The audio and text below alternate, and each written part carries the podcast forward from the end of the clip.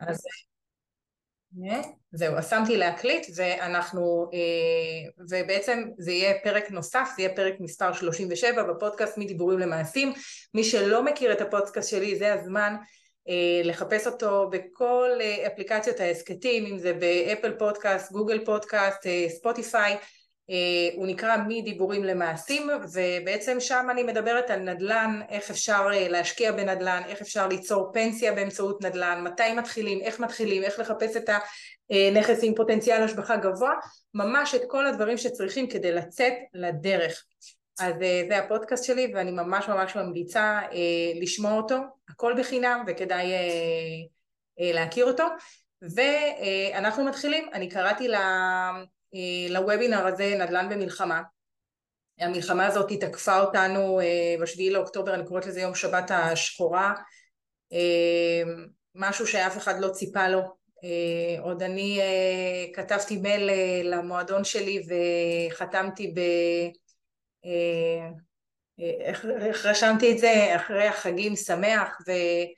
וזה כאילו תפס אותנו לא מוכנים אנחנו כואבים, המורל מאוד אה, נמוך ואנחנו בעצם אה, גם הנדל"ן אה, כמובן נפגע, גם הכלכלה, חוסר ודאות ואנחנו נדבר על כל הדברים האלה ונדל"ן במלחמה הפעם זה לא מה שהיה לפני, ה, לפני חג סוכות שגם הנדל"ן סבל מכל הדבר הזה של קיפאון בשוק ושל אנשים שיושבים על הגדר והאם יעלה או ירד כאן אנחנו מדברים על משהו אחר לגמרי ואנחנו נראה איך אפשר לאכול את זה בכלל ומה מסתמן לנו בעתיד כי אנחנו בחיים לא יכולים אה, לדעת. אה, שוש שואלת בעברית או באנגלית? מחפשת בעברית, מדיבורים למעשים בעברית.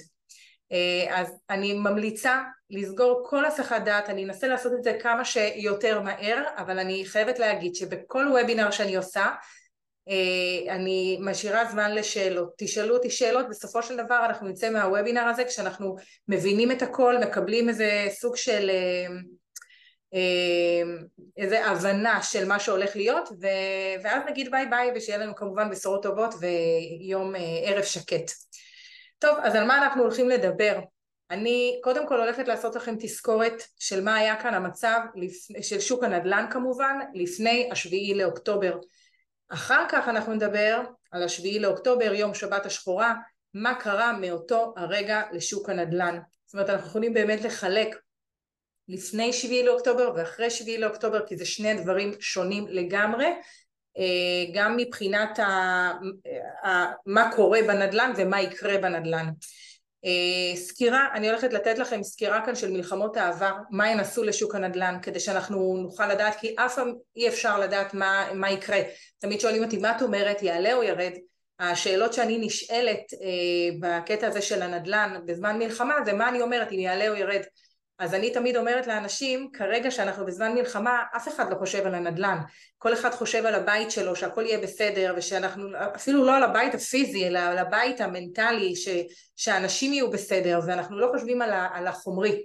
וכשאתם אה, שואלים אותי אם יעלה או ירד, אני לא יכולה לדעת אם יעלה או ירד, אבל מה שאנחנו כן יכולים, אנחנו יכולים להסתכל על דברים שקרו בעבר וללמוד מהם איך אנחנו, או איך אה, עם ישראל יתנהג אה, בעתיד. לאור מה שקרה בעבר. ולצערנו יש לנו לא מעט מלחמות ואנחנו נעבור את, ה, את הסקירה הזאת ואתם תראו מה היה. וכמובן כל אחד לוקח את המקום של האמונה שלו מה הוא חושב שיקרה. כי גם בעבר כשדיברנו על עליות או על ירידות כן זה עדיין ספקולציות כי אנחנו לא יכולים לדעת מה יהיה בעתיד אנחנו לא נביאים מעבר לזה אנחנו נדבר על כל הנושא של האינפלציה, על הריבית שעולה, על פיחות השקל, אני מניחה שאתם חלקכם שמעתם על זה, אם לא כולם שמעו פה על זה, אה, מה, מה זה בעצם עושה לשוק הנדל"ן ומה זה יעשה לשוק הנדל"ן, מה יקרה אחרי המלחמה אם באמת המחירים יעלו ירדו? והאם יש לנו הזדמנויות שצצו עכשיו או אפילו יצוצו בעתיד בעקבות המלחמה הזאת. המלחמה הזאת היא לא הולכת להיות מלחמה קצרה. אה, להרוס את החמאס, אה, למחוק את החמאס זה לא משהו שייקח שבוע שבועיים, זה ייקח כמה חודשים, אה, יש כאלה שאומרים אפילו קרוב לחצי שנה ואפילו יותר, אז אנחנו כן צריכים להיערך למערכה, לא מערכה, מלחמה שהיא הרבה יותר ארוכה ממה שאנחנו הכרנו ואם המערכה הקודמת הייתה 52 ימים שזה כמעט חודשיים פה אני לא חושבת שפחות משלושה חודשים ואנחנו צריכים לקחת את זה בחשבון. אוקיי אז אני ככה רוצה להגיד לכם ואני אשמח גם שאתם תשתפו אותי במטרות שלכם כשאתם הולכים לקנות נדל"ן אני אגיד לכם מהניסיון שלי ושאני נפגשת איתכם מה בעצם הלקוחות שבאים לקנות נדל"ן להשקעה, מה הם בעצם רוצים, למה הם מתכוונים. אז המטרות שאני מכירה, ואתם תגידו לי כל אחד את המטרות שלו ככה נוכל להכיר, תרשמו בצ'אט.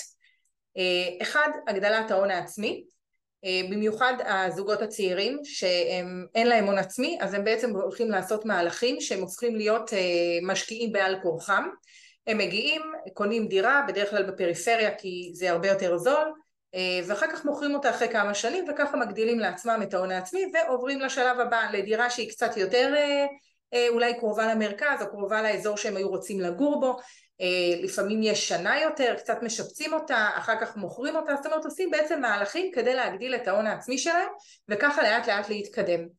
מעבר לזה אנחנו רואים אנשים שבאים וקונים דירות להשקעה מתוך מקום שהם מבינים שאם הם לא יעזרו או ינסו לעשות מהלך כדי לעזור לילדים שלהם בעתיד ברכישת הדירה הילדים שלהם לא יוכלו לקנות דירה בישראל ויצטרכו להיות עם דירות מושכרות לאורך כל חייהם הבוגרים עם משפחות וכאלה.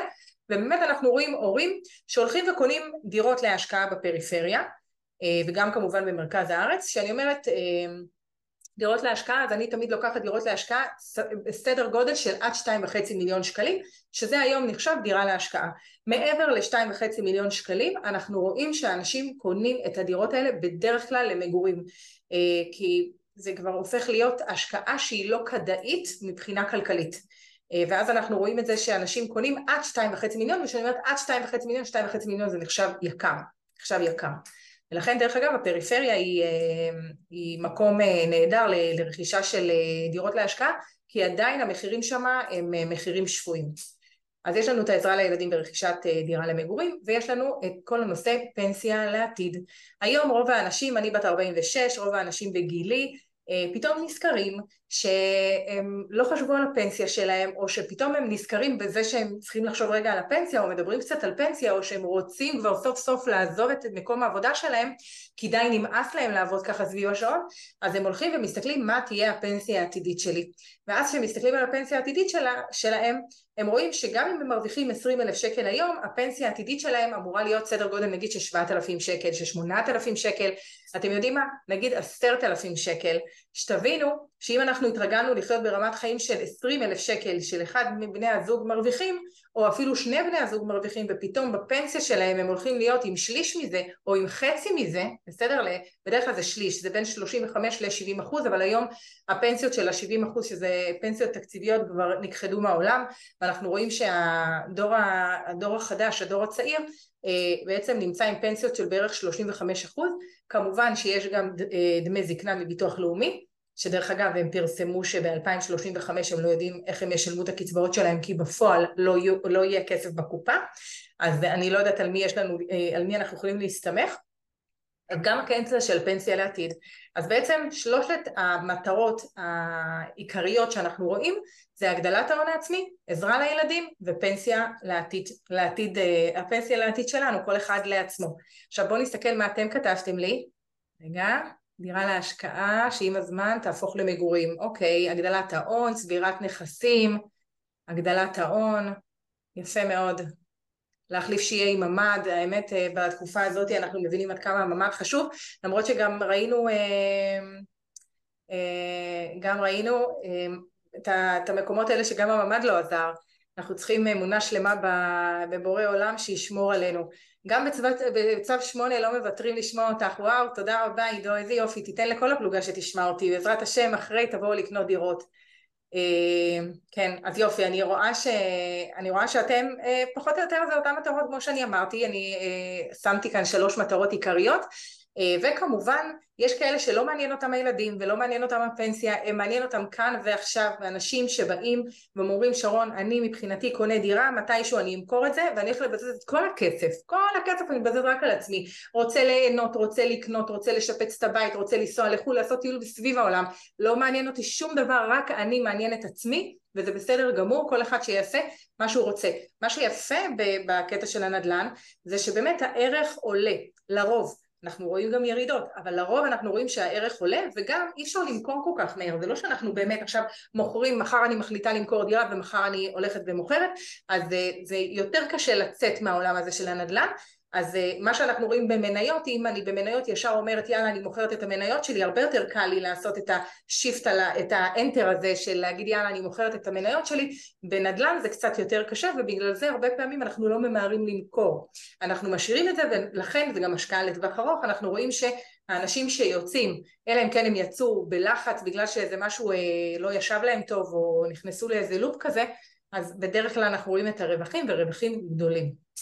אה, אוקיי, אז אנחנו ממשיכים. אני רוצה להחזיר אתכם רגע לשנת 2006, שתבינו מאיפה אני מגיעה ואיך אני התחלתי אה, אה, להגיע לעולם הזה של הנדל"ן. אני אעשה את זה בכמה דקות, כי חלקכם מכירים אותי ושמעו את הסיפור שלי בטח איזה כמה וכמה פעמים עם כל הוובינרים שלי. אז הסיפור שלי מתחיל לפני 17 שנה, בשנת 2006. אני רכשתי את הדירה הראשונה שלי, עבדתי כשכירה, אז עבדתי כ-6,000 שקלים הרווחתי ברחובות, אה, ואחרי תקופה של שנה זה היה ככה אה, תקופה כזאת שלא ישר אה, נתנו פנסיה, זאת אומרת לא ישר קיבלת את הפנסיה ואת כל ההטבות האלה של קופות גמל ועניינים, זה היה אחרי תקופה של שנה, ישבתי עם הסוכן ביטוח ושאלתי אותו שאלת תם, אמרתי לו אני הנה המשכורת שלי 6,000 שקל, כמה להערכתך אני אקבל בפנסיה? ואז הוא אמר לי סביר להניח שאת, שעוד המשכורת שלך תגדל אבל uh, על משכורת של 6,000 שקל את אמורה לקבל סדר גודל של 2,500 שקל.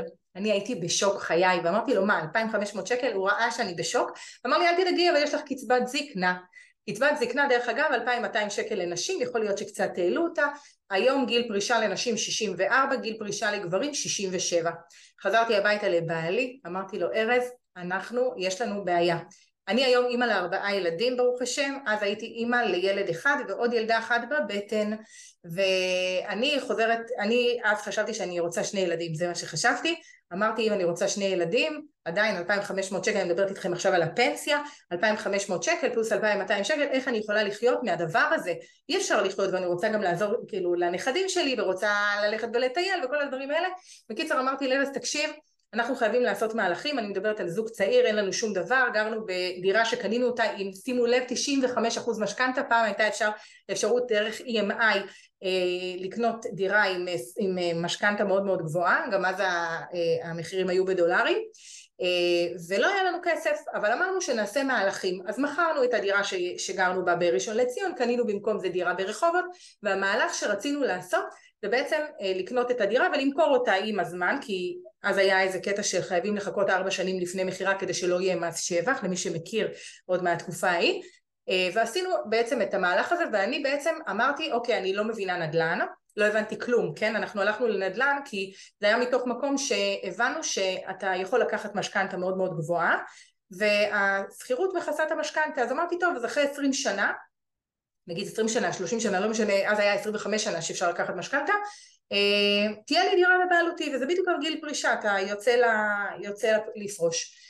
אז אה, זה, ש... זה בעצם התכנון שהיה הלכתי ולמדתי אה, ולמדתי בשביל עצמי. בינתיים יצאתי לעצמאות, הייתי מקדמת אתרים בגוגל, בגוגל, דרך אגב חלק מהאנשים מכירים אותי כמקדמת אתרים בגוגל, 2013 אבא שלי בא, אומר לי שרון תקשיבי אני רוצה לעבור לגור לידך ברחובות, אם את יכולה למצוא לי שם פנטהאוז, אמרתי לו אין בעיה, הלכתי, חיפשתי, מצאתי להם את הדירה ואני זאתי שבאמת אה, טיפלתי להם בכל, גם אם זה משא ומתן וגם את המשכנתה, ממש, והכל אה, אה, טיפלתי. וכמובן שקיבלתי המון המון מחמאות וכש... ואני כאילו לקחתי את זה כמחמאות שאבא נותן לבת שלו אבל הוא אמר לי שרון תקשיבי אם לא היית עושה לי את הדבר הזה אני מבחינתי לא הייתי עובר דירה. זאת אומרת את בעצם אה, עשיתי את המהלך ששינה לי את החיים כי הם גרו בראשון לציון בדירה שכבר לא התאימה להם בקיצר בשורה התחתונה הבנתי שיש לי כאן משהו שאני מאוד מאוד אוהבת וככה יצאתי מהקידום אתרים לגוגל ועשיתי shifting למקום הזה של ללוות משקיעים. כמובן שבהתחלה עבדתי ממעגל ראשון, מעגל שני, חברים של וכאלה שהכירו אותי ו- ונתנו לי בעצם אה, לטפל בכסף שלהם ובחלום שלהם להגיע לדירה. ועם הזמן אה, בעצם אה, הבנתי שיש לי כאן משהו, א', אני מאוד מאוד אוהבת את זה, וגם ההסתכלות שלי והראייה שלי על דירות להשקעה היא, בסדר, היא בעצם בצורה אחרת. אני מסתכלת על דירות שהרבה פעמים אנשים אומרים לי, שרון, אני לא הייתי בכלל נוגע בדירה הזאת, ואני מסתכלת על הפוטנציאל ההשבחה שלה, על הרווח העתידי שלה. כי כשאנחנו הולכים ואנחנו משקיעים, אנחנו לא הולכים לגור בדירה הזאת עכשיו, אנחנו חייבים לראות שיש לנו את הרווח העתידי. ואני מסתכלת על רווח אה, של לפחות חצי מיליון שקל מדירה. זאת אומרת שאם אני הולכת ואני רוצה לקנות דירה היום להשקעה, אני צריכה להבין שבין שלוש לחמש שנים הדירה הזאת אמורה לייצר לי חצי מיליון שקל. אם היא לא מייצרת לי חצי מיליון שקל, או לפחות אני לא חושבת שהיא תגיע לחצי מיליון שקל, כי אף פעם אני לא יכולה לדעת שזה יהיה בול חצי מיליון, יכול להיות שזה יהיה ארבע מאות אלף, אבל לא משנה, לא נלך לרב. עדיין, כאילו זה יהיה לפחות חצי מיליון שקל שאני מאמינה שזה אמור לצמוח, אין סיבה שאני אקח את הדירה הזאת. בסדר? אז אני לא נכנסת לעסקה. ואנחנו נחפש את העסקה כדי להגיע לדבר הזה. בקיצר, אני המשכתי ללמוד, אני אה, אה, בעצם אה, עשיתי את המהלכים האלה כדי שאני אוכל לעשות את הדברים אה, עבור אחרים. ואחד מהדברים שאפילו שכחתי להגיד לכם, אבל זה בעצם הטעות הגדולה שעשיתי, שהיא בעצם עיצבה את שרון דידי של היום, זה שאני הלכתי ללמוד ולמדתי השקעות נדל"ן ויש לי כאן מלא תעודות, אני כבר לא זוכרת מה למדתי, השקעות ותמ"א 38 והשכלה פיננסית, באמת למדתי את כל הדברים אה, והחלטנו למכור את הדירה שלי ושימו לב לטעות הזאת, תשמעו את הטעות, היום זה טעות של, אה, אני אומרת יאללה זאת הטעות שעשיתי אבל זה מה שעיצב אותי בסופו של דבר אה, אני הלכתי, אה, רצינו למכור את הדירה שקנינו ברחובות ו, ופתאום עלה לי רעיון, אמרתי למה אני צריכה למכור, אני אלך לבנק, אני אבקש משכנתה גם על הדירה הזאת, גם על הדירה הזאת, מה שהיום אני מספרת לכם כמינוף, כל פעם אני אומרת לכם אפשר למנף, אפשר לעשות, לא חייבים להביא הרבה כסף מהבית, אפשר לעשות את זה על חשבון דירה קיימת, היום כבר אי אפשר לעשות את זה, אבל אז היה אפשר לעשות את זה. בקיצר, אני באה לבנק, אני אומרת להם אני רוצה לקחת עבור, הייתה לי משכנתה מאוד מאוד קטנה, אני רוצה לקחת עבור הבית אה, ברחובות הדירה שגרתי בה נגיד 80 אה, אחוז מימון, אבל היה אפשר נגיד רק 70 אחוז. ועל הבית שאני הולכת לקנות אני רוצה לקחת 30 אחוז מימון. בגלל שאמרתי את זה בצורה לא נכונה, הנציגה בבנק אמרה לי לא, את לא יכולה לעשות את זה, לא יאשרו לך את זה, ואני נבהלתי. ואמרתי אוקיי, אם היא אמרה לי שאי אפשר, עזבי, תלכי למכור ולקנות אחד אחר. וכשקניתי את האחד אחר וישבנו לחתום על המשכנתה החדשה, אז אותה נציגה של הבנק, פעם בנק אחר, אומרת לי, אני לא מבינה, עם משכנתה כזאת קטנה, למה אה, את, אה, כאילו, לא, כאילו, למה לא קנית את הדירה הזאת, כאילו, ו, ולא למכור? אמרתי לה, אבל מה את מדברת? זה מה שאני ביקשתי. ואז היא פשוט הסבירה לי שלא הסברתי את זה נכון. ומהטעות הזאת הלכתי ולמדתי גם ייעוץ משכנתה. והיום אחד המומחיויות שלי זה כל הנושא של המימון. תרצו איך שלא תרצו, אני יכולה להביא מימון גם של 100% כתוצאה מזה שלמדתי מימון, במקרה הזה ייעוץ משכנתה, אבל זה בעצם פתרונות מימון להשקעות נדל"ן, מה שלא ידעתי, וברגע שאתה לא יודע שאתה לא יודע, אתה עושה טעויות שהן כואבות, זאת אומרת עד עכשיו שאני מספרת את הסיפור, אני אומרת יאללה, איזה, אה, זה פשוט אה, טעות של טירון, ממש. היום יש את האינטרנט ואת כל הדברים, אז זה לא היה כמו היום. והיום יכול להיות שכל אחד יודע על הדברים האלה, אבל הרבה פעמים, ותסכימו איתי אני מניחה, שכשאתם לא יודעים דברים, אתם עושים את הטעויות, ואחר כך שאומרים לכם, מה, למה עשיתם ככה? הייתם יכולים לעשות 1, 2, 3, אתה אומר, יאללה, כאילו, למה לא באתי לשאול אותך לפני? כי אנחנו לא יודעים שאנחנו לא יודעים. שורה תחתונה ככה נכנסתי לעולם הנדל"ן, התחלתי במעגלים קטנים והנה אתם רואים כאן התחלתי לעשות הדרכות וסדנאות, כל הזמן מבקשים ממני סדנאות והדרכות וכל הזמן אני אומרת שאני לא עושה, אני לא עושה, אני לא עושה, אבל יכול מאוד להיות שאני כן יתחיל לעשות אה, דברים ככה אה, כדי לקדם אחרים שלא רוצים לעשות את כל התהליך ביחד איתי, אלא לעשות את זה לבד, אבל לדעת איך לעשות, אז יכול להיות שאני אעשה ככה, אני כל פעם חושבת על רעיונות מה אני יכולה לתת כדי שלכם יהיה יותר קל, אבל יכול להיות שאני אצא עם איזה משהו, מי יודע, אני עדיין חושבת על זה, וכאן אנחנו רואים באמת את הסדנאות שאני עשיתי, אחד מה... יש לי מועדון שנקרא מועדון של דידי, שכל מי שכאן סביר להניח שהוא במועדון וככה ראה את הוובינר שלי, ואחת מהנשים שעוקבת אחריי היא גם העורכת של סודות הנדל"ן וככה נכנסתי לסודות הנדל"ן. הייתה לי פינה של השקעות נדל"ן, פינה של משקיעים, כל פעם דיברנו על נושא אחר, מה קורה בכל הנושא של השקעות נדל"ן. היום אני לומדת תכנון פיננסי אבל בעזרת השם שנה הבאה שאני אסיים אז אני אחזור גם נראה לי לסודות הנדל"ן לפינה שלי שהייתה שם וזהו והמועדון שלי היום הוא למעלה מ-13 אלף משקיעים ואני מלווה משקיעים להשקעות נדל"ן בזכות המועדון דרך אגב אני מקבלת את הפריסלים כל הנושא הזה של לבוא ולהגיד וואלה הנה יש לי עכשיו עסקה מצוינת, אני הולכת לעשות חצי מיליון שקל לפחות, כן? זה רק, היום יש אפשרות לעשות את זה יד שנייה או יד ראשונה, אבל ביד ראשונה זה רק פריסלים. דרך אגב, יש לנו פריסל באשדוד, שהוא כזה, זאת אומרת שהמחירים הם יותר נמוכים ממחירי השוק שנמכרים שם. כאן זה וואטסאפים שכל הזמן אני מקבלת מלקוחות, ואחד מהדברים זה תודה רבה על, על מה שעשית, על המהירות שהדברים קרו, ו, וזה שהם הגיעו ליעד שלהם, כי לכל אחד יש מטרה, אם זה כמו שאמרנו לעזור לילד או לעשות את ה... להגיע לפנסיה, בסופו של דבר יש לנו מטרה שהרבה פעמים אנחנו מפחדים כי אנחנו לא יודעים איך להגיע אליה, וברגע שמישהו יחד איתכם יד ביד לוקח אתכם, פתאום אתם רואים שהדברים הם מאוד מאוד מהירים, כאילו איך יכול להיות כזה מהר? זה מהר בגלל שמישהו מוביל אתכם, אז זה הדבר היפה, וזאת האהבה שלי. בואו נראה, אני ככה מתעדכנת תוך כדי אה, אוי, איזה, איזה חמודים, תודה על זה, היית מצוינת בטלוויזיה. אה, כן, יוליה, אני אדבר גם על נושא הוובינר, אל תדאגי. אה, מימון זה אחד המכשולים המאוד מאוד מאוד גדולים, נכון? אין מה לעשות, אבל אנחנו גם היום יכולים לעבור את המימון, ואנחנו תכף נדבר גם על הנושא של המימון, הריביות, האינפלציה והכל. אוקיי. אז בואו נראה רגע סקירה של מה קרה לנו לפני השביעי לאוקטובר, הסקירה הזאת גם תהיה סקירה מהירה כי אתם, אנחנו כבר נמצאים במקום אחר, אבל אני חייבת להגיד מה היה לפני כדי שתזכרו, אנחנו היינו לפני השביעי לאוקטובר, לפני אה, חג סוכות, עדיין בנוס... בסביבה של אי ודאות אה, כלכלית. אנחנו ראינו שעליית הריבית הפריים, שהריבית עלתה מ-1.6 שזה היה באפריל 2022, היא עלתה ל-6.25, אנחנו רואים עלייה בשכר הדירה. החל מפברואר 2023 עלייה של 8% בשכר הדירה לשוכרים. זה המון המון המון כסף. השוכרים כבר התחילו לצאת אה, לצאת, לה, אני קוראת לזה לרחובות במרכאות כי הייתה להם בעיה מאוד מאוד גדולה. העליית, אה, העלייה בשכר הדירה אה, נבעה כתוצאה מעליית הריבית. ברגע שהריבית עלתה המשקיעים שבתכלס הדירה שלהם היא דירה להשקעה החליטו שהם מעלים את המחירים. ירידה במספר היזמים שמשתתפים במכרזי הרשות רמ"י שזה בעצם מינהל מקרקעי ישראל וברגע שיזמים פחות משתתפים זה אומר שיש פחות רוכשים לקרקעות. זאת אומרת שבסופו של דבר אין מי שיבנה בקרקעות העתידיות של מדינת ישראל. אה, בגלל הריביות הגבוהות היזמים החליטו שהם לא בונים כי ברגע שעלתה הריבית אז במקום אה, ליווי, ליווי בנקאי של אה, בנייה עולה, עלה בעבר בסביבות ה-4-5 אחוזים היום 13-14 אחוז זאת אומרת שלא שווה להם לבנות. אז הם צמצמו והם בונים רק מה שהם חייבים.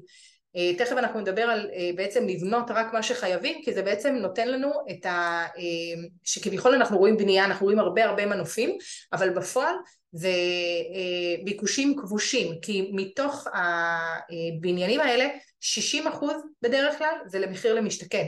זאת אומרת שבפועל זה לא משהו שיכול להימכר לשוק החופשי האינפלציה כרגע עומדת על שלוש וחצי אחוז, לפני, ה...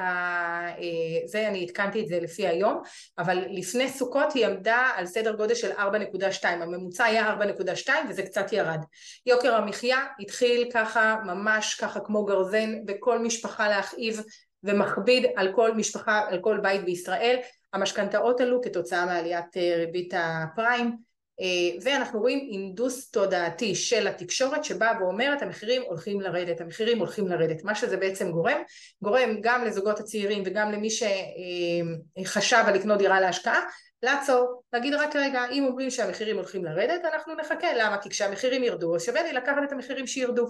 דרך אגב לכל האנשים שחיכו על הגדר אני תמיד אמרתי עדיף לקנות משהו עכשיו ולראות שאתה יכול לקנות את זה מאשר לא לחכות ובסופו של דבר לראות שאתה לא יכול לקנות את זה. ואני אסביר. כשאני עכשיו הולכת והריבית של המשכנתה גבוהה ואני יכולה לקנות נגיד דירה במיליון וחצי אני אבוא נגיד עכשיו דירה מיליון וחצי אני לוקחת 750 אלף משכנתה כמשקיעה אז יש לי כבר דירה אחרת נכון? אני לוקחת 50 אחוז משכנתה. 750 אלף שקל משכנתה לקחתי, עם הריביות של היום זה סדר גודל של 4,000 שקל כל חודש למשך 30 שנה. אם אני אחכה, אותה דירה תהיה שווה מיליון 400, ירד 100 אלף שקל זה מעולה, אבל אם עלתה הריבית ועכשיו ה-700 אלף שקל שאני אקח זה יהיה נגיד בסביבות ה-4.5 אלף שקל, בגלל שעלתה לי הריבית, יכול להיות שב-4.5 אלף שקל לא ייתנו לי משכנתה. למה? בגלל שהריבית היא כבר יוצרת מצב שאין לי כושר החזר לאותם 700 אלף שקל. נכון שזה פחות ממה שהייתי לוקחת אם הייתי לוקחת במיליון וחצי, אבל אנחנו צריכים להבין שגם מחיר הכסף הוא פקטור אם אני רוצה לקנות כן עכשיו או לחכות שהמחירים ירדו. בסדר? אנחנו צריכים להבין את הדברים האלה, והרבה פעמים שאנשים עושים, אומרים לי יואו שרון, ואם ירד בחמישים אלף, אני אומרת זה, זה זניח, כי אנחנו לא קונים דירה לחצי שנה, גם לא לשנה, אנחנו קונים דירה לחמש עד שבע שנים קדימה. אז זה יעלה יותר חמישים אלף שקל, פחות חמישים אלף שקל, אני לא מזלזלת, זה המון כסף ואני יודעת את זה וכל אחד עובד באמת כדי להביא את הכסף וזה המון המון כסף. אבל מהצד השני אל תיפלו, ל, ל, ל, ואנשים נופלים בקטע הזה של בין 50 ל-100 אלף שקל, נופלים ואומרים יאללה בסופו של דבר בדיעבד, תמיד זה בדיעבד, יכולתי לקחת את הדירה הזאתי, לא לקחתי בגלל 50 אלף, בגלל 100 אלף שקל והיום אני מבין שהפסדתי מיליון שקל. למה מתי אנחנו חוזרים לאותה עסקה שחשבנו שהיא טובה וזה? אנחנו חוזרים אליה אחרי כמה שנים ואנחנו רואים שבאמת ה...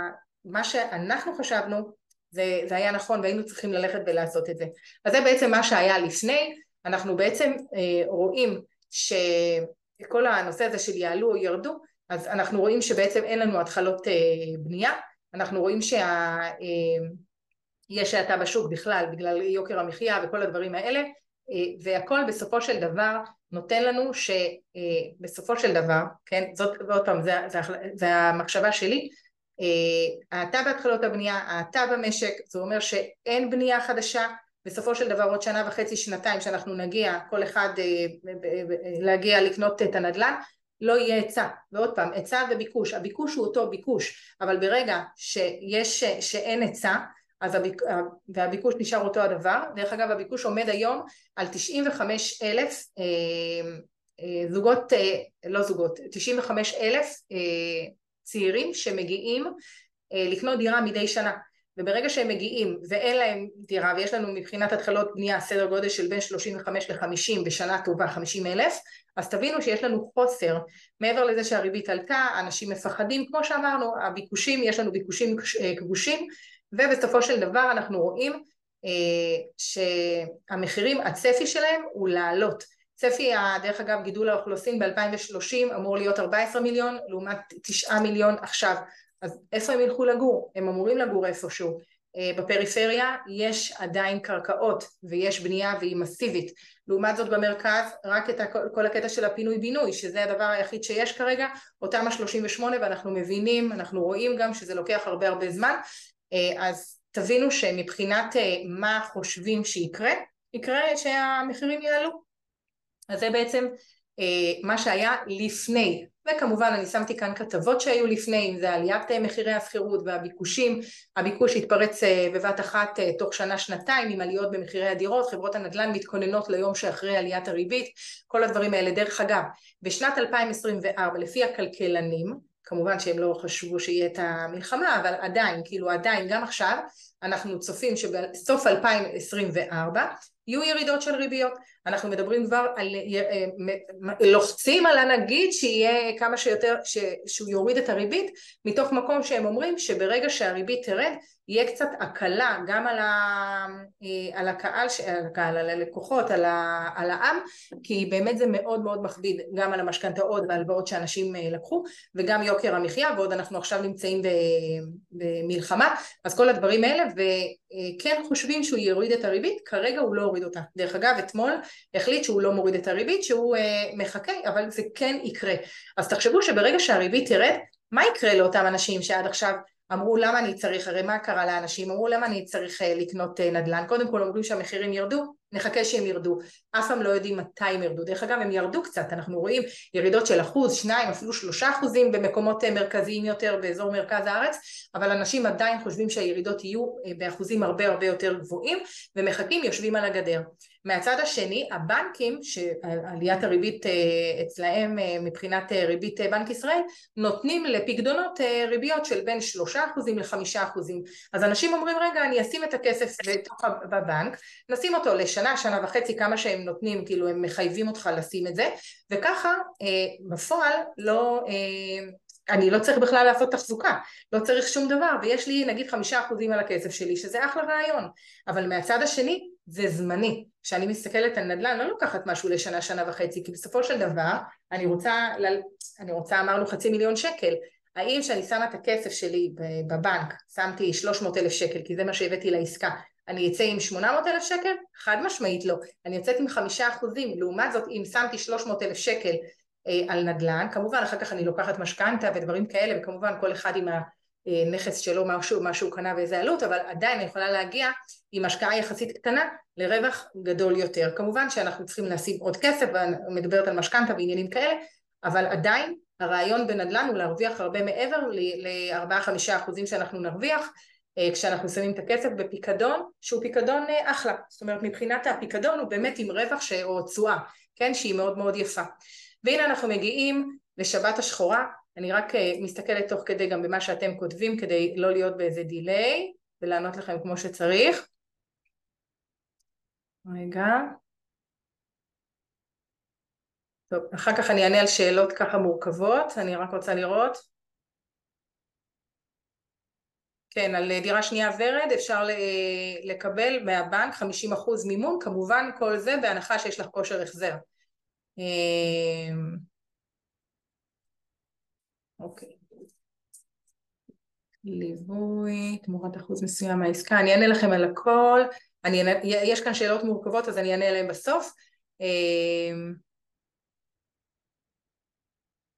אוקיי, אז זהו, אז עכשיו אני מדברת על שביעי לאוקטובר, שבת השחורה, אנחנו מקבלים בום לפרצוף חד משמעית. אה, ובעצם אנחנו רואים אה, שאנחנו נמצאים בסיטואציה שונה לגמרי.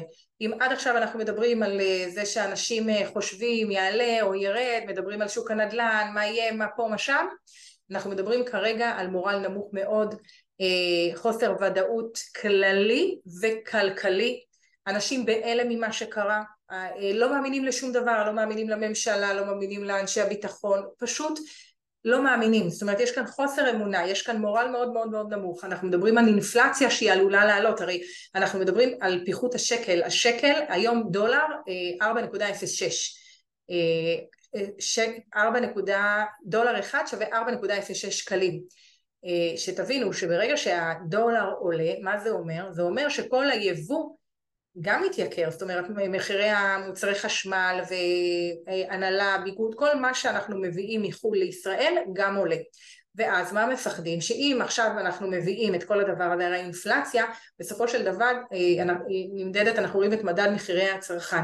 מדד מחירי הצרכן שכל חודש עושים בדיקה האם עלה או ירד, הוא מורכב גם מהיבוא של המוצרים מחו"ל, אם זה מוצרי חשמל והירקות שלנו וגם הירקות מיובאים, ממש מכל הדברים האלה, וכמובן גם ממחירי השכירויות אה, וכל הדברים האלה, והם אומרים כזה דבר, במידה ואנחנו, אה, סליחה רגע, במידה ואנחנו אה, נוריד את הריבית, מה שזה יעשה זה יגרום עוד יותר לפיחות השקל ולכן הוא משאיר את הריבית כריבית גבוהה. זה מה שקרה כרגע, בגלל זה הוא לא רצה להוריד את הריבית. כי אם הוא יוריד את הריבית זה יגרום לכביכול סוג של אה, אה, משחרר את השוק ונותן לשוק להיפתח, כאילו לצאת מהמיתון.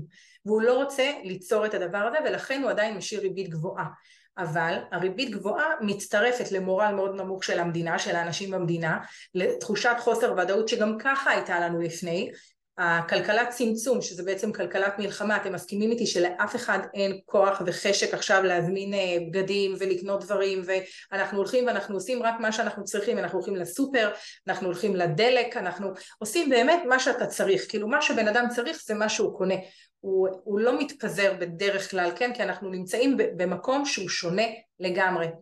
אבל אז אנחנו אומרים רגע, אנחנו עכשיו מבינים ואנחנו אה, עם סטגלטן ומה שקרה כרגע זה משהו שאנחנו לא נשכח אותו ואנחנו עוד יעשו ועדות חקירה וכל הדברים האלה אבל עדיין החיים ממשיכים והדברים ימשיכו ואם אני רוצה להשקיע בנדל"ן ולא משנה מאיזה סיבה אני רוצה לדעת יכול להיות שעכשיו יש לי הזדמנות. אז כאן אני בעצם הלכתי ועשיתי סקירה של מלחמות ישראל ושימו לב למה גיליתי. וכאן אני מדברת על סקירה, זאת אומרת זאת סקירה שאלה עובדות, בסדר? זאת אומרת זה לא משהו שאני חושבת, אולי וכאלה. 1967, מלחמת ששת הימים, שנה לאחר המלחמה עלייה של שישה אחוזים, שנתיים לאחר המלחמה עלייה נוספת של 14 אחוז. 1973, מלחמת יום הכיפורים, כלכלת ישראל נמצאת במשבר היסטורי, האינפלציה מגיעה ל-56 אחוזים, שימו לב אנחנו היום באינפלציה של שלושה וחצי אחוזים ואנחנו מדברים על כאוס, כאילו מבחינתנו יוקר מחיה ועניינים, תבינו על אינפלציה של 56 אחוז, אל תשכחו גם שאנחנו מדברים על השקל הישן, פעם היה שקל ישן הוא לא היה שקל חדש, כן? תזכרו את זה גם שנה לאחר המלחמה מחירי הדיור עולים ב-39. אחוז, שנתיים לאחר מכן 28 אחוז עלייה במחירי הנדל"ן, 1982 מלחמת לבנון אה, עליית מחירים בסיום המלחמה של 28 אחוז ושנתיים אחרי 16 אחוז, 1992 מלחמת המפרץ עלייה של 32 אחוז בממוצע אחרי המלחמה 2006 מלחמת לבנון השנייה ירידה במחירי הדירות בתחילת המלחמה של 2% אחרי שנתיים מהמלחמה אה, המחירים עולים בשבעה אחוזים. 2008 המשבר הכלכלי בעולם אבל בישראל יש דווקא מגמה של מחירי אה, נדל"ן שעולים. בעיקר בעיר שדרות לדוגמה זה עלה מ-250 למיליון כן סדר גודל תראו איזה פערים אה, ובכל אזור הדרום של אשקלון, נתיבות, אופקים, באר שבע, ממש כל אזור הדרום תופס ככה תאוצה והמחירים מתחילים לעלות שם. זאת אומרת אנחנו, שכל העולם במשבר, כן, משבר הסאב פריים, אנחנו אה, נמצאים בעלייה. דרך אגב זה לא אומר שבול ברגע שהיה את המשבר גם הייתה את העלייה, ממש לא, אבל זה היה בסביבה של 2008. אוקיי, אנחנו אה, כאן ממשיכים, אנחנו רואים בין 2015 ל-2021 מגמות עלייה של בין 2%, אתם רואים ב-2018 זה היה 2%, אבל מגמות העלייה היו בין 2% ל-5%, שדרך אגב אני קוראת לזה שוק נורמלי. שוק נורמלי זה מה שאני מצפה מהנדל"ן, לעלות ב-3, 4, 5 אחוזים גג בכל שנה, תאמינו לי אני מברך על זה מצוין. מה שהיה לא נורמלי זה היה בתקופת הקורונה. 2020 בתקופת הקורונה קיפאון בשוק ברמה של אנשים מספידים את הנדלן, אומרים אין ולא יהיה נדלן, זהו עד עכשיו עלה עלה עלה, גמרנו, נגמר, נגמר המשחק של הנדלן, אנחנו רואים ב-2020 קיפאון בשוק, בעצם אה, הקורונה התחילה במרץ 2020 ותוך מספר חודשים אנחנו רואים שהשוק חוזר לעצמו, 2021 אנחנו רואים שיש עלייה ודרישה של אה, אה, נכסים, דרישה ממש גדולה ומסיבית של נכסים וב-2022 אנחנו רואים את ה, בעצם העלייה הגדולה ביותר שכולם מדברים עליה האחרונה שהייתה של 18 אחוז. והאמת אה, נגמר ב-22 אחוז אבל אחר כך היה סוג של צינון כזה. ואז אה, בעצם היום זה עומד על 18 אחוז. זאת אומרת אם אנחנו מסתכלים על הממוצע של 18 אחוז ויש לנו עכשיו 2023 מלחמת חרבות הברזל ואנחנו לא יודעים מה הולך להיות. כי בפועל לפי מה שאנחנו רואים אנחנו רואים שהמלחמות דווקא עשו ההפך הם הביאו אחרי המלחמה למצב של אנשים רוצים לקנות נדל"ן עכשיו למה אנשים רוצים לקנות נדל"ן אחרי מלחמה?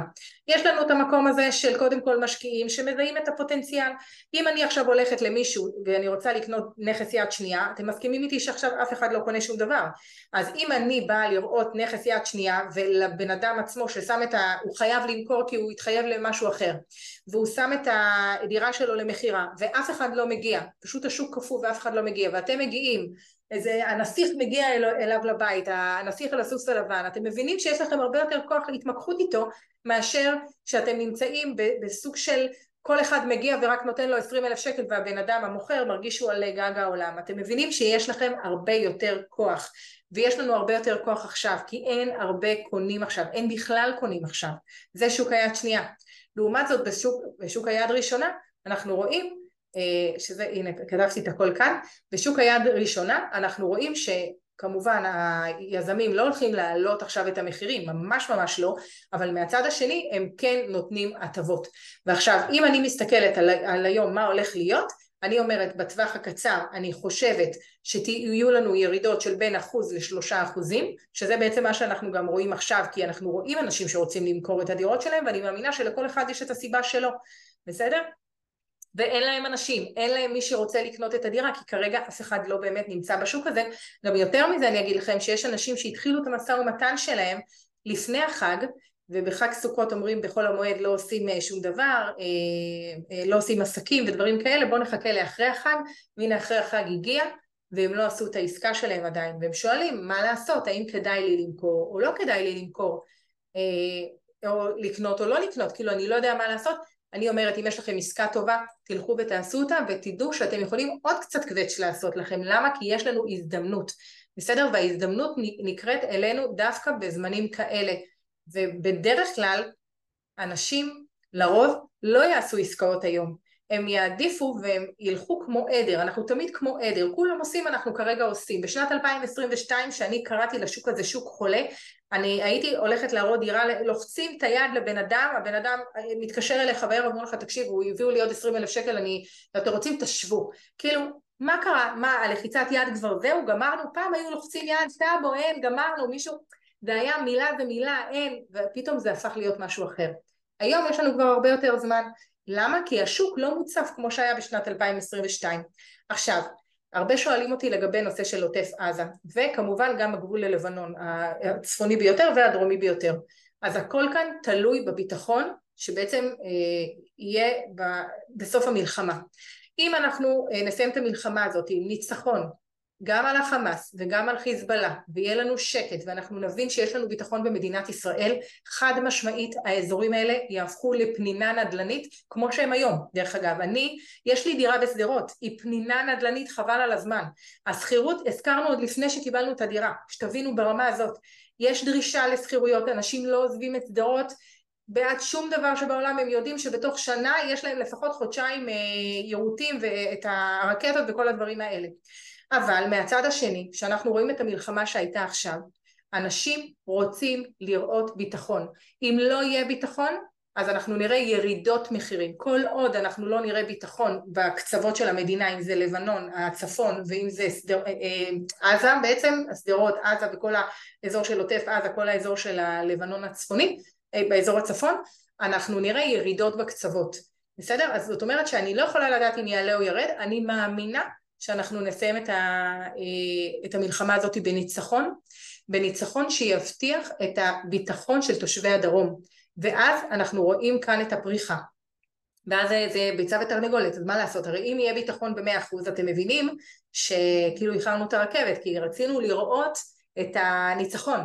ואם אנחנו רוצים לראות את הניצחון אז אנחנו בהכרח מגיעים לאחרי הניצחון כדי לקנות את הדירה אז יכול מאוד להיות, מי שרוצה לחכות לרגע הזה של הניצחון, של כן תתחילו לחפש, כן תתחילו לראות ולפשפש איפה שאתם רוצים, דווקא בקצוות, דווקא באותן פריפריות שאתם היום אומרים, אני לא יודע אם אני הייתי רוצה לקנות שם. ובמידה ואנחנו רואים ניצחון, אז כן ללכת ולקחת, אתם מבינים? ואם לא תראו ניצחון והניצחון יגיע בעוד חודש-חודשיים והמחירים יזנקו מיד, אז איחרתם את הרכבת, בסדר? וכאן כל אחד וההרגשה שלו, האם אם יהיה לנו ניצחון או לא יהיה לנו ניצחון, אני מאמינה שיהיה לנו ניצחון, אני לא חושבת סתם ניצחון, אני חושבת שהניצחון שלנו יהיה ברמה הזאת שאנשים יחליטו שהם עוברים לגור שם גם מבחינה אידיאולוגית. זאת אומרת שהמקום של האידיאולוגיה ושל אנחנו הולכים לעבור לגור דווקא שם ולא במקומות אחרים כמו מרכז הארץ שזה בעצם אזור הנוחות שלנו, כן? זה יהיה מתוך מקום אידיאולוגי אחרי מה שעשו לנו לבוא ולהגיד אנחנו רוצים אה, ליישב את מדינת ישראל גם בקצוות שלה זאת אה, דעתי. אבל עוד פעם, בטווח הקצר אני כן חושבת שיהיה לנו ירידות של בין אחוז לשלושה אחוזים, כי היום האנשים שרוצים למכור, הם חייבים למכור. חייבים, חייבים, חייבים למכור.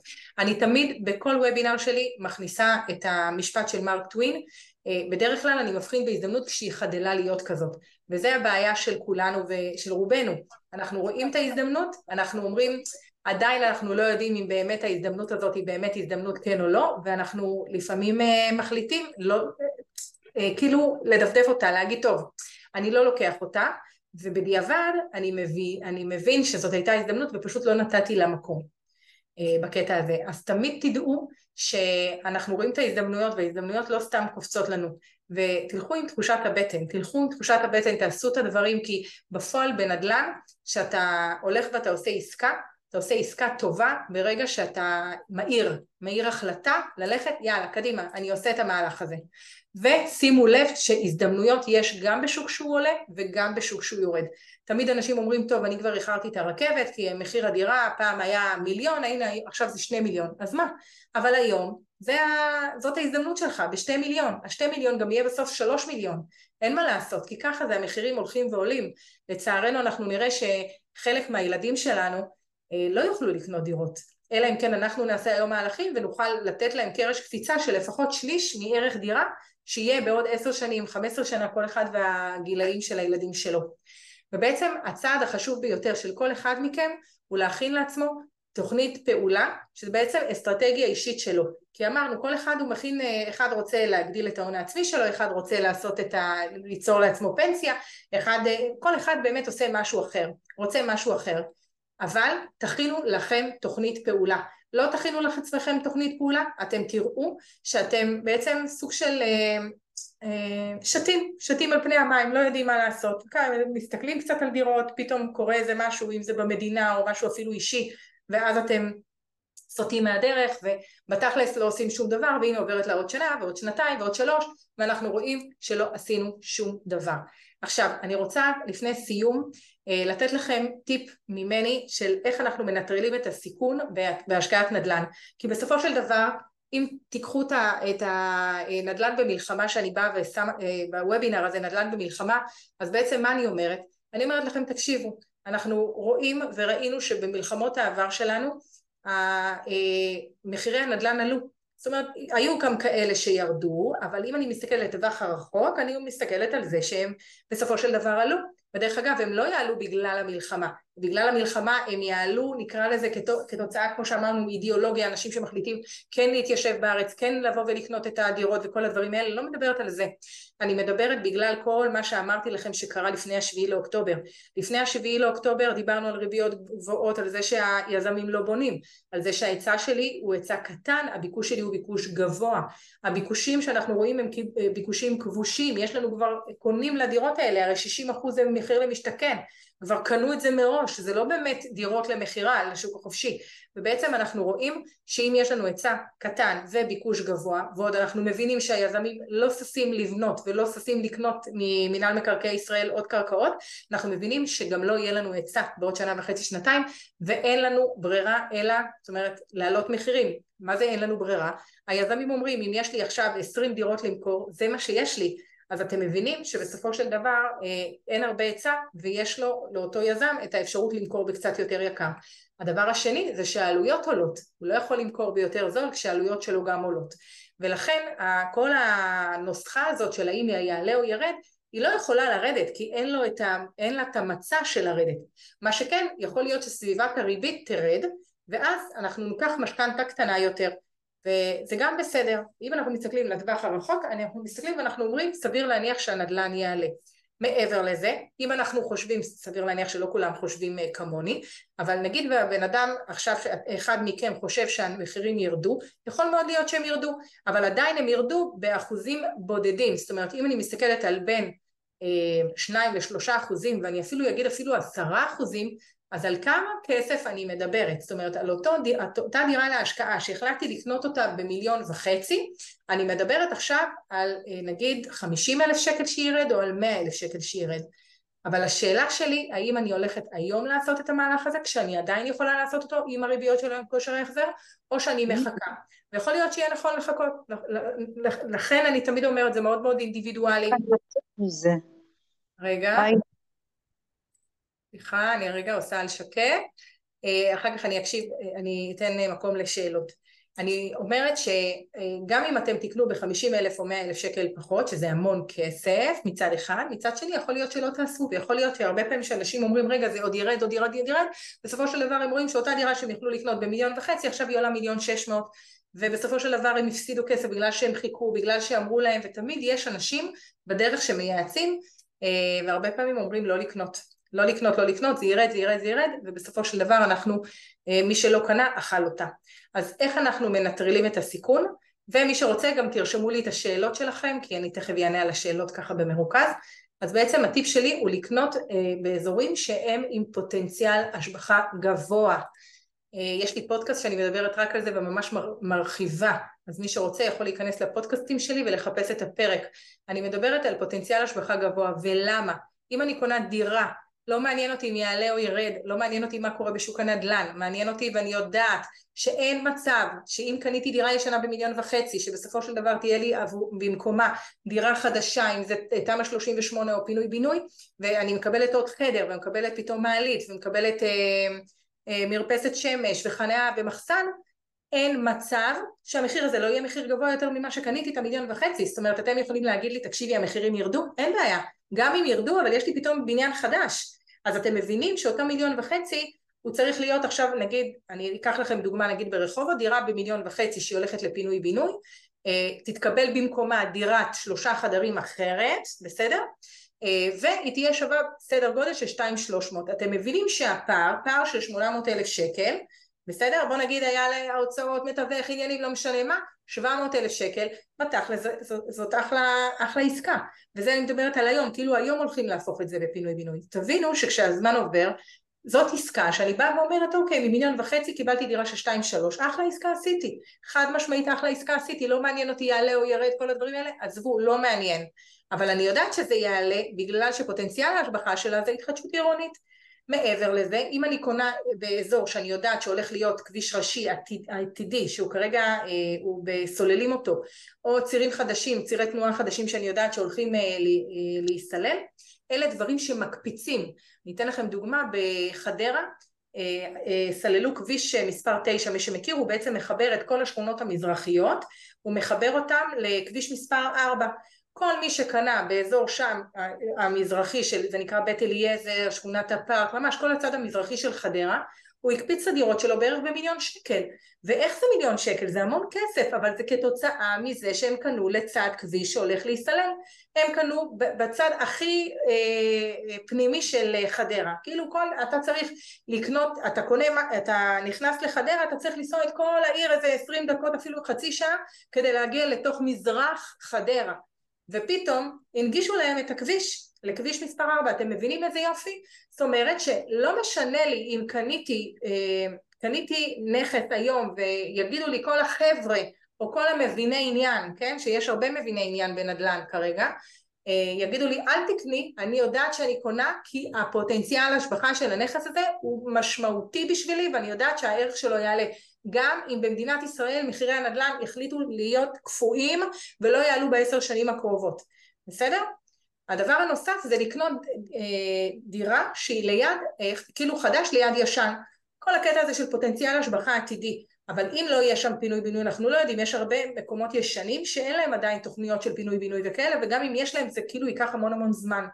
אבל ברגע שאני קונה ישן ליד חדש, אתם מסכימים איתי שה... כל התשתיות של החדש, תשתיות גם מבחינת כבישים והפארקים וכל הדברים האלה, הם גם לשירות של התושבים שגרים בבניינים הישנים.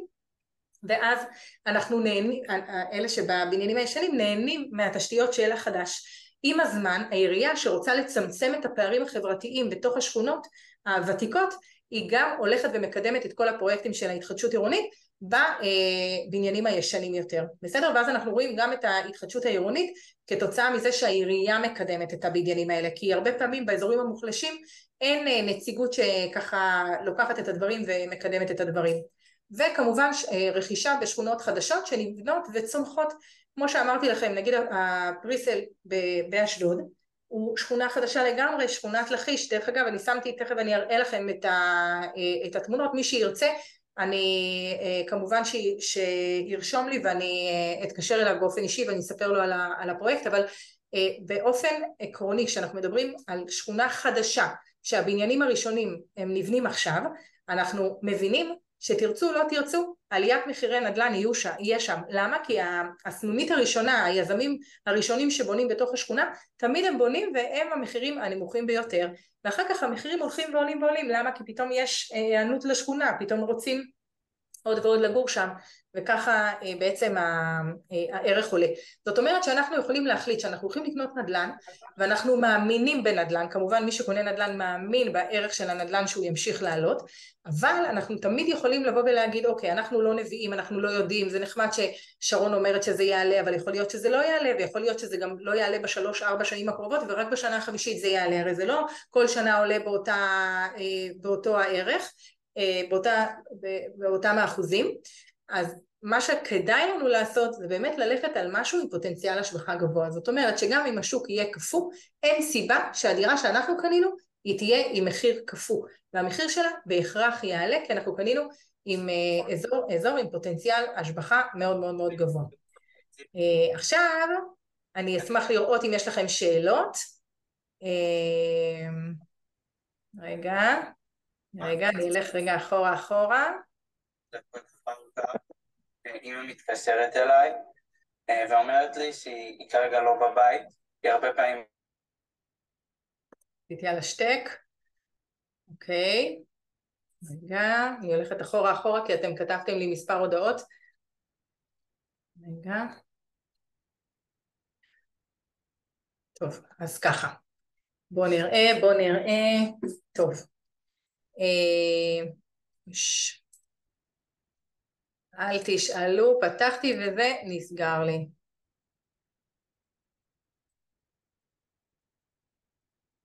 טוב, הנה אני עכשיו... אוקיי, טוב, אה, ורד שואלת אותי, ליווי משקיעים זה תמורת אחוז מסוים מהעסקה או מהרווח? אה, הליווי משקיעים שאני מלווה, יש לי אחוזים שאני גובה מהלקוח. אה, יש לי דירה בכרמי גת שאני מעוניינת למכור אותה בעוד חצי שנה, איך אני יכולה למנף את הכסף שלי מהדירה שתימכר בשני מיליון אה, שקלים בעזרת השם. קודם כל תמכרי, קודם כל תמצאי את הלקוח שלך שבאמת אה, רוצה לקנות ואז תלכי ותמנפי. זאת אומרת לא הייתי מציעה לך היום בשוק של היום לבוא ולמנף את הכסף עוד לפני שקיבלת אותו ואז פתאום לראות שאת חייבת כסף, בסדר? זאת אומרת בואי, בואי תמצאי קודם את ה... את ה קונה ורק אחר כך תלכי ותעשי תוך כדי אני תמיד אומרת תעשו את זה במקביל. זאת אומרת תלכו תתחילו לחפש משהו שאתם מסתכלים אם זה פריסלים אם זה פריסלים הכוונה שנגיד באשדוד משלמים עכשיו 15% שזה בכלל 7% כי עדיין אין שם היתר ואחר כך בסוף בעוד 4 שנים את ה-85% הזה זה משהו שיש כאלה שיש להם קצת כסף עכשיו והם יכולים כבר להיכנס לעסקה אבל בפועל את התשלום העיקרי, בעצם את רוב הסכום, 85% אנחנו משלמים רק בעוד ארבע שנים, אז יש לנו זמן לחסוך וכאלה. אז אם יש לך כסף בצד שהוא לא קשור לשני מיליון שתמכרי את הדירה שלך, אז כמובן שאת יכולה להיכנס כבר לעסקאות. אבל מהצד השני, אם אין לך ואת חייבת את ה... אה, למכור כדי שתהיה לך, שיהיה לך כסף, אז לא לעשות את זה. לא, לא... אל תתחייבי לפני, כי אנחנו נמצאים ב... ב... אה, אם פעם הייתי אומרת לך אחרת, היום אני אומרת אחרת, כי אנחנו נמצאים בתקופה שיותר קשה למכור. Uh, כרגע ניתן לקבל מקסימום 50% על דירה שנייה, נכון, נכון, אם יש לך דירה אתה יכול לקבל, uh, יש לך דירה בחזקתך אתה יכול לקבל עד 50%, יש אפשרות לבוא במידה ואתה מוכר את הדירה שיש בחזקתך, אתה מתחייב למכור אותה, הבנק ייתן לך כדירה חלופית, הוא ייתן לך 70% מימון. אז הרבה פעמים אנשים שיש להם כבר דירה בחזקתם, באים והם אומרים אנחנו הולכים למכור את הדירה ואנחנו רוצים בעצם, והם צריכים להצהיר את זה לעורך דין, זאת אומרת זה לא אתה אומר את זה לבנק, אתה צריך להצהיר אצל עורך דין תוך כדי שאתה עושה את החוזה של הדירה השנייה שלך, אתה צריך להצהיר שאתה הולך למכור את הראשונה. אז שתדעו ואז אתם מקבלים 70% אה, מימון. רגע אני רואה שיש אה, עוד פעם, אה, ואני עושה על שקט, סליחה, אוקיי אני עוברת לשלב הבא, אם יש לי 300 אלף שקל ואין לי בכלל דירה וכרגע הכסף כרגע מושקע בפקדונות בבנק, למה שיהיה שווה לי להשקיע בנדל"ן? אז אני אתן אה, דוגמה. אם נגיד עכשיו יש לי 300 אלף שקל ונכנסתי לעסקה, נגיד עכשיו קניתם דירה במיליון וחצי, בסדר? מיליון וחצי, אה, אתם יודעים מה? אני אתן לכם עסקה אמיתית, כן? עסקה אה, מיליון, מיליון ארבע מאות עשרים, דירה בשדרות, בסדר? דירה בשדרות, שימו לב, שדרות עיר אה, עכשיו מופצצת, בסדר? הדירה בשדרות המיליון ארבע מאות עשרים, כשהיא תתקבל בערך בעוד שלוש שנים, היא תהיה סדר גודל, שזה בעצם המחירים היום, אה, נגיד סדר גודל של מיליון שש מאות חמישים, בסדר? זה אפילו קצת יותר מהיום, היום זה נגיד מיליון חמש מאות חמישים, הוספתי עוד מאה אלף שקל, זאת אומרת, מיליון שש מאות חמישים בעוד שלוש שנים, בפועל הדירה עלתה מיליון ארבע מאות עשרים על הנייר, מיליון ארבע מאות עשרים רגע, מיליון ארבע מאות עשרים פחות מיליון שש מאות חמישים, יש לנו 230 אלף שקל רווח, בסדר, לא רווח, סליחה, אה, עליית ערך, בתקופה של שלוש שנים, תקופת הבנייה. כדי להיכנס לעסקה הייתי צריכה לשים אה, בערך 250 אלף שקל, בסדר? בוא נגיד כאילו זה ה-300 אלף שקל שיש לך אה, רותי שאת שואלת אותי את השאלה הזאת. אז הייתי שמה את ה-300 אלף שקל, בעוד שלוש שנים אני מגיעה למצב שיש לי דירה ששווה עוד 230 אלף שקל יותר. נכון, אני לא מוכרת אותה, אני צריכה עכשיו לקחת משכנתה כמובן, ולסיים את העסקה, וכמובן אה, להשכיר אותה אם אני לא הולכת לגור שם וכאלה. כשאת שמה את ה-300 אלף שקל, ונגיד קיבלת ריבית מצוינת בבנק של חמישה אחוזים לשנה, ושמת אותם, את ה-300 אלף שקל, במשך שלוש שנים למשמרת בבנק, בסדר? כי הבנק אומר לך, תקשיבי, שימי את הכסף, חמישה אחוז אני נותן לך. אז בואו נעשה 300 אלף שקל כפול חמישה אחוזים, נותן לי 15 אלף שקל. אני מכפילה את זה בשלוש שנים, נתן לי 45 אלף שקל. אז בעצם כששמתי את ה-300 אלף שקל בתוך הבנק, בפיקדון של הבנק, הרווחתי חמישה אחוזים שחד משמעית זו תשואה נהדרת על הכסף, יצאתי בסופו של דבר עם 345 אלף שקל, ולא היה לי כאב ראש של אה, תחזוקה ולא היה לי שום דבר. אבל מצד שני, אם לקחתי את השלוש אלף שקל האלה וקניתי נכס, כמובן שאני... רק רגע, דקה, אני רואה ש... משהו במיוט. וקניתי, וקניתי את הנכס שלי, אבל אני עשיתי מהלך, הערך של הנכס עולה בדרך כלל הרבה מעבר לאותם חמישה אחוזים שתעשי על הנכס שלך, אה, לא על הנכס, סליחה, על הפיקדון בבנק או בכל מקום אחר. לכן אה, אנשים לא סתם קונים נדל"ן, הם קונים נדל"ן בגלל שהערך עולה בסדר גודל של שלוש עד חמש שנים בפולסים שאי אפשר בכלל לאמוד אותם ואי אפשר גם אנשים שעובדים הם לא מצליחים לעשות את, ה, את הכמות ההון הזאת שעושים מנדל"ן ש, אה, שבעצם משכיבים, כן? משכיבים את הכסף על הארבע קירות האלה ולכן אני אוהבת נדל"ן אם אני קונה, אני עברתי עכשיו לשאלה אחרת, אם אני קונה אה, דירה לילד, רק אם אפשר אה, לשים על מיוט, כי אני לא יודעת למה כל פעם זה נפתח לי המיוט הזה. אוקיי, שמתי שוב על מיוט. אם אני קונה דירה על שם של הילד, איך אוכל לקחת משכנתה על הדירה שלי הנוכחית? אז ככה, כש... אם יש לך ילד מעל גיל 18, אפשר לקחת, זה נקרא עזרה לילד, אפשר לקחת אה, את הכסף, ההון העצמי שלך, אה, על חשבון הדירה הקיימת שלך. יש את האפשרות הזאת. אם אתה קונה את הדירה על שמך, אתה לא תוכל לעשות את זה. זאת אומרת, אי אפשר היום ללכת לקנות דירה אה, כמו שהיה פעם, הולכים, היו קונים את הדירה גם על חשבון הנכס שלנו וגם על הנכס שנרכש, אי אפשר לעשות את זה יותר, אבל אם הילד קונה את הדירה, זה לא אתה, אתה, אתה, אתה קונה על השם של הילד, זה לא נכון להגיד את זה, הילד קונה את הדירה, אתה בעצם עוזר לו על ידי ההון העצמי שלך, אז בעצם אתה כן יכול לעשות את זה ולקחת את ההון העצמי על חשבון הבית הקיים שלך. מה חשוב לדעת? זה שהבנק לא מאפשר לכולם לעשות את זה, הוא מאפשר רק למי שיש לו כושר החזר. אז לפני שאתה הולך ואתה מתחייב ואתה לוחץ את היד, ללכת לבנק, לבקש אישור עקרוני, גם על הדירה שלך, כמה שאתה צריך לקחת, גם על, ה, על הילד בעצם, שהוא בעצם ייקח את רוב המשכנתה, סביר להניח שאתה תהיה הלווה הנוסף, או בעצם הערב שלו, כי אם הוא ילד צעיר אז אה, אין לו עדיין הכנסה כמו שצריך, וככה אה, באמת אה, תוכל, תוכל לעשות את זה.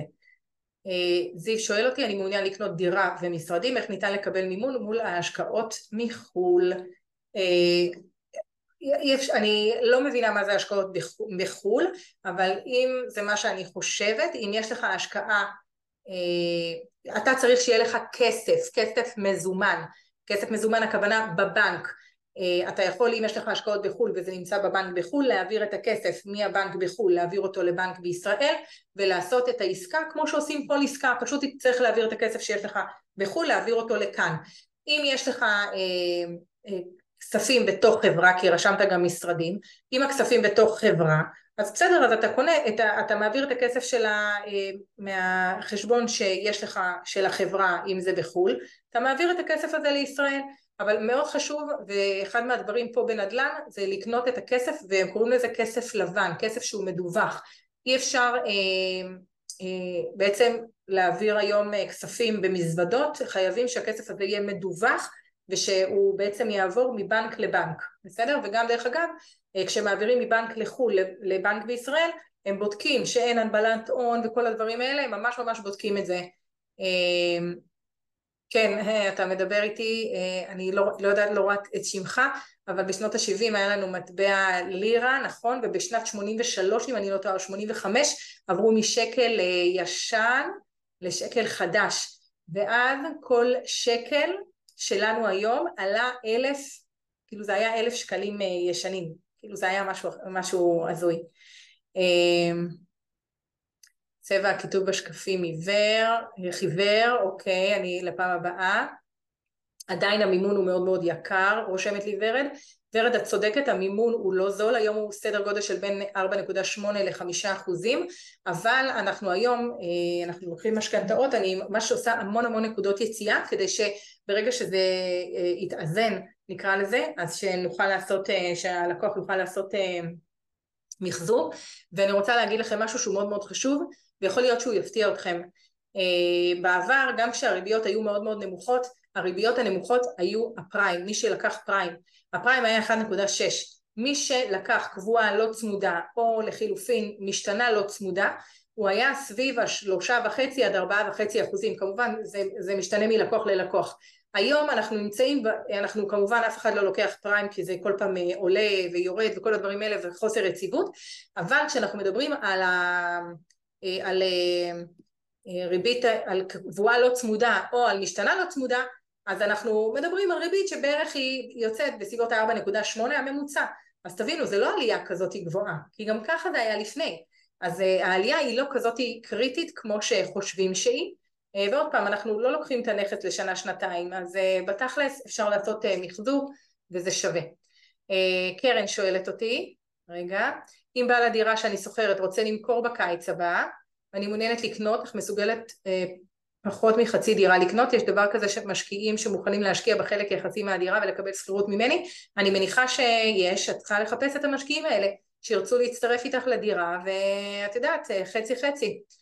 אה, מה האזורים אטרקטיביים כרגע בעיקר בדרום הארץ, זאת אומרת השבחה הכי גבוהה על דירה שארכוש. וואו, זה כל אזור, אה, כל אזור אה, הוא, הוא משביח את עצמו ממש, אנחנו רואים את זה, אם עכשיו אני, אנחנו נגיד לך על שדרות, אז בשדרות יש אזורים חדשים מטורפים שהם הולכים באמת לעלות ברמה של 20-25 אחוז.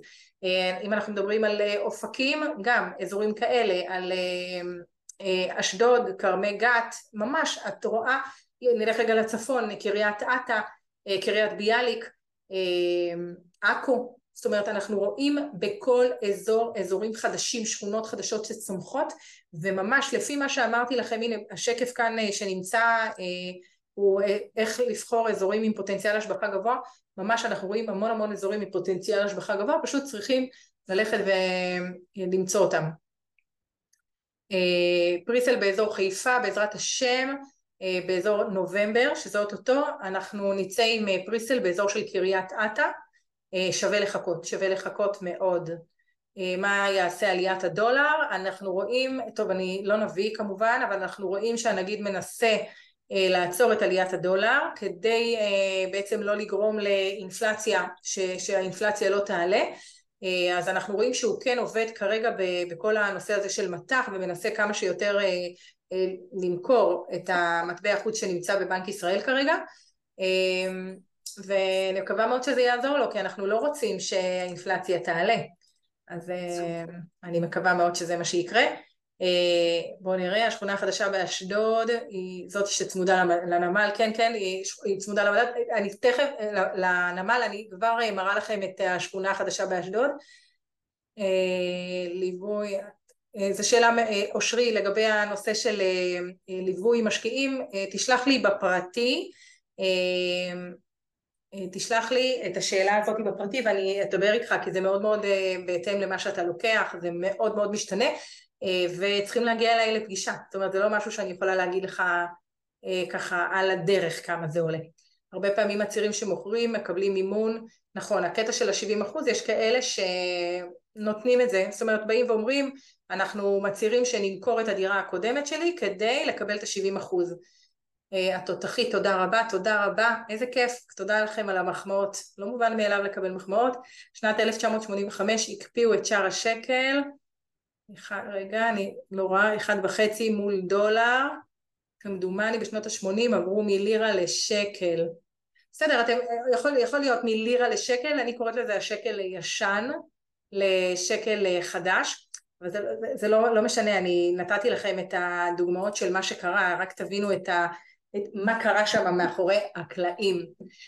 טוב, עכשיו אני רוצה להראות לכם את אה, אשדוד, את שכונת לכיש, בעצם את הפרויקט, ה...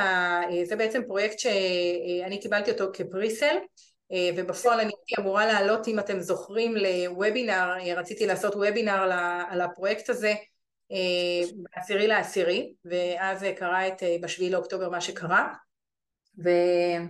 וזהו, ואמרתי, טוב, אני לא אעשה את זה, וכאן אני אמרתי, אני אראה לכם את זה, כמובן מי שירצה, אני אשלח לכם גם את הפרטים אחר כך באמצעות המייל, ומי שירצה יוכל להירשם, ואני אתקשר אליו אה, באופן אישי. אנחנו מדברים על אשדוד, רק אם אפשר לשים על מיוט, אני כל פעם עושה מיוט ולא יודעת למה זה נפתח לי. רק רגע, אני רק רוצה לראות שהכל על מיוט. רק אם אפשר לא, לא לדבר יחד איתי, ממש ממש תודה. אוקיי, אז אה, טוב. אז אשדוד, אנחנו מדברים על פוטנציאל ההשבחה העתידי, קודם כל שכונה חדשה לגמרי, כמו שדיברנו, צפון העיר, זה דרך אגב אה, ממש ליד הנמל, מי שמכיר, אזור שהולך להיות היוקרתי ביותר אה, בעיר אשדוד, יש שם תחבורה ציבורית מהירה, זה איזה פרויקט כזה של תחבורה ציבורית כמו מיניבוסים כאלה שחורים, ויש להם תחנת רכבת, היא נמצאת בדרום אשדוד, אבל בתחנת הרכבת יש גם תחנת רכבת לתל אביב. אה, גישה לכביש 4 מאוד מאוד מהירה כי בעצם זה נמצא בצפון אשדוד והם הולכים לעשות שם שני מחליפים אה, שהולכים להיכנס לתוך השכונה כדי שיהיה קל להיכנס ולצאת ממנה. אה, וכמובן השכונה הזאת היא הולכת להיות שכונה של צעירים ובעצם היא הולכת להיות, היא ממוצבת מאוד מאוד גבוה, זה בעצם המיצוב שלה. בעצם שם יש לנו שלושה בניינים, שני בניינים של עשר קומות, עשר קומות, שני, שתי דירות. רגע אני שמה על שקט, רגע סליחה. שתי דירות בקומה אם אפשר בש... אה, לא לדבר איתי, לא יודעת למה זה ככה. שתי דירות בקומה, אה, סך הכל 17 דירות בכל הבניין, 10 קומות, ויש לנו בניין של 30 קומות עם 5 דירות בקומה, אה, ששם יש דירות שלושה, ארבעה וחמישה חדרים, בבניינים הנמוכים יש או שלושה או ארבעה חדרים, ובעצם זה הנוף, שימו לב איזה נוף יש שם, יש שם נוף לים, כאן זה הנמל, אתם רואים, אם, אם אתם רואים טוב, יש שם אה, הרבה מנופים כאלה, אה, אז בעצם יש לנו נוף לים, אה, הדירות שימו לב למחירים, שלושה חדרים החל משני מיליון מאה, שזה במקום דרך אגב שתי מיליון מאתיים חמישים, ההנחה הזאת היא בגלל שזה פריסל, דירות הארבעה חדרים החל משתי מיליון שש מאות, חמישה חדרים שלוש מאה חמישים. עכשיו שימו לב, אנחנו קיבלנו במסגרת ההטבות, אנחנו קיבלנו קודם כל חמש עשרה שמונים וחמש וכרגע כדי להיכנס צריכים רק שבעה אחוזים המחיר לא צמוד למדד, ללא עמלת ערבויות, שזה סדר גודל של בין 15 ל-30 אלף שקל, תלוי לאיזה דירה אתם לוקחים, ללא עמלת תיק אה, שינויי דיירים, שזה בערך 2,500 שקלים, הטבה של 5,000 שקל לכל שינוי שאתם רוצים לעשות בדירה, להוסיף נקודות, להזיז קיר, אה, כל הדברים האלה, ללא עמלת עורכי דין, שזה 5,850, לדעתי עכשיו זה עלה ל-6,200, ומפרט משודרג יותר, אם זה ריצוף של מטר על מטר ומטבח גדול יותר והכל, אבל שימו לב בעסקה הזאת ואני רוצה לתת לכם את זה כדוגמה למה שדיברנו מקודם בפוטנציאל ההשבחה. כרגע הפריסל אין שם עדיין, אה, אה, זה פריסל עוד לפני היתר, אנחנו בעצם קיבלנו רק 15 דירות במסגרת המועדון שאפשר למכור בהטבות האלה. עכשיו, כרגע בגלל שעדיין אין היתר מקבלים, בעצם משלמים רק 7 אחוזים, יש בנק מלווה בנק מזרחי ומקבלים על ה-7 אחוזים האלה ערבות בנקאית.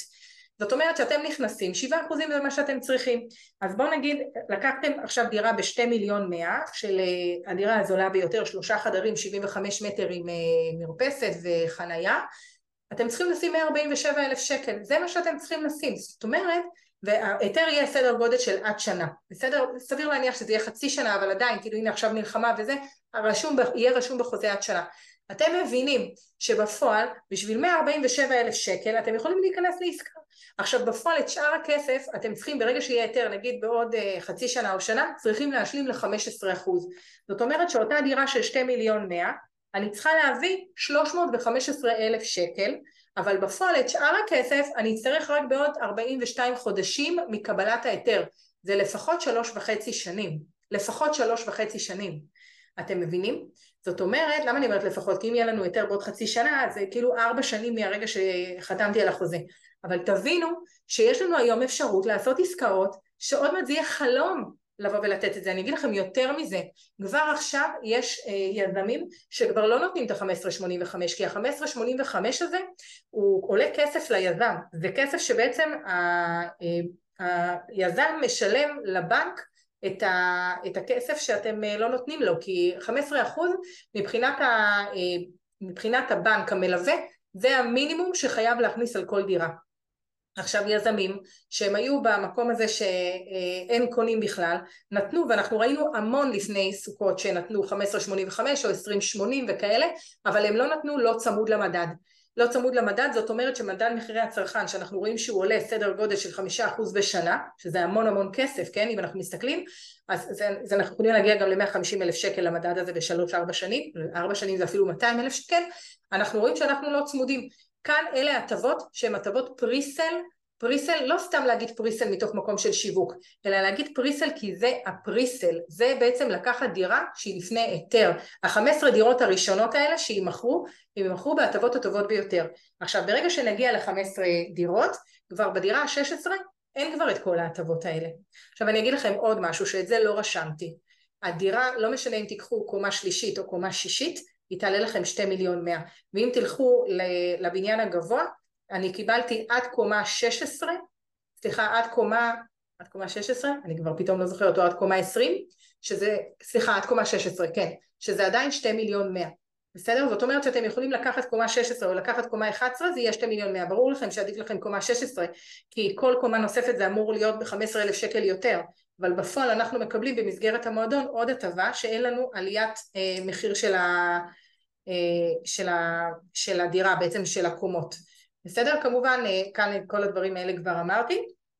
מי שירצה להיפגש איתי על הפריסל באשדוד, אה, יש לכם שתי אפשרויות. אה, אני הולכת לשלוח לכם אחרי הוובינר הזה, אני אשלח לכם במייל קישור לדף שבו תוכלו להירשם. כל מי שירשם, אני באופן אישי חוזרת אליכם. אני כבר אומרת לכם, אני יודעת שאחרי וובינר תמיד הרבה הרבה פונים אליי ואני עושה את המאמצים לחזור מיד ביום אחרי, אבל לפעמים בגלל שזה יותר מדי אנשים, אז אני, ואני מדברת, כן, אני כל פעם מדברת ואני מסבירה והכל, אז לפעמים זה לוקח לי יומיים שלושה לחזור לאנשים, אבל אני חוזרת באופן אישי. אז זה אחד, והאפשרות השנייה היא לפלאפון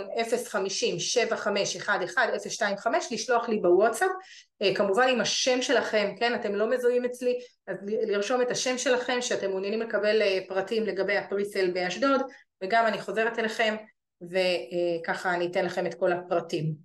אה, טוב, אני הולכת רגע לכל השאלות שלכם. אה, כן, נכון, אבל היזם צריך להראות שהוא מוכר דירות, לכן הוא נותן את ההטבה של 15.85. לא, לא, אני רוצה שתבינו, שאתם רואים הטבות של 15.85 ל... אה, איך זה נקרא, אה, של יזמים שנותנים את זה ומפרסמים, זה כבר אחרי הפריסל. הפריסל שאתם רואים אצלי כרגע, זה פריסל שאני קוראת לזה דירות בשושו. את הפריסל הזה, ויש כאלה שקוראים לזה family and friend, לא מפרסמים, לא מפרסמים בממומן ולא מפרסמים את זה בשלטי חוצות, אלה הדירות שנמכרות עוד לפני שהיזם הלך ופרסם את זה לשוק החופשי. אתם מבינים שאתם במסגרת זה שאתם במועדון של דידי, אתם רואים את הפריסל הזה. אם לא הייתם, מי שלא במועדון של דידי לא יודע על הפריסל הזה, גם אני לא מפרסמת את זה, בסדר?